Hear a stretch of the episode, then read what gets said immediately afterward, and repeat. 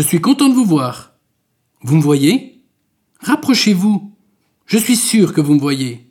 À gauche, là, au premier plan, devant les chevaux. Je porte un drapeau. Je m'ennuie.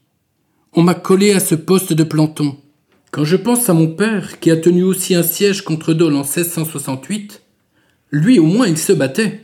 C'est peut-être même grâce à lui que nos troupes françaises sont rentrées au bout de seulement trois jours dans la ville.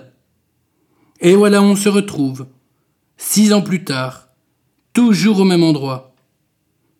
Tout ça parce que notre bon roi, Louis le XIV, a rendu la comté à l'Empire germanique pour éviter les représailles avec le reste de l'Europe. J'aimerais tant être au cœur de l'action.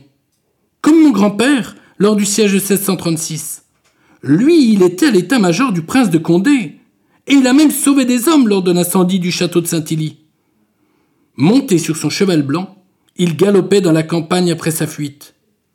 Qu'est-ce qu'on a pu en parler dans la famille? Par contre, ce siège-là n'a pas été une réussite. Pendant quatre-vingts jours, les Daulois ont résisté si bien que les troupes françaises ont dû lever le camp.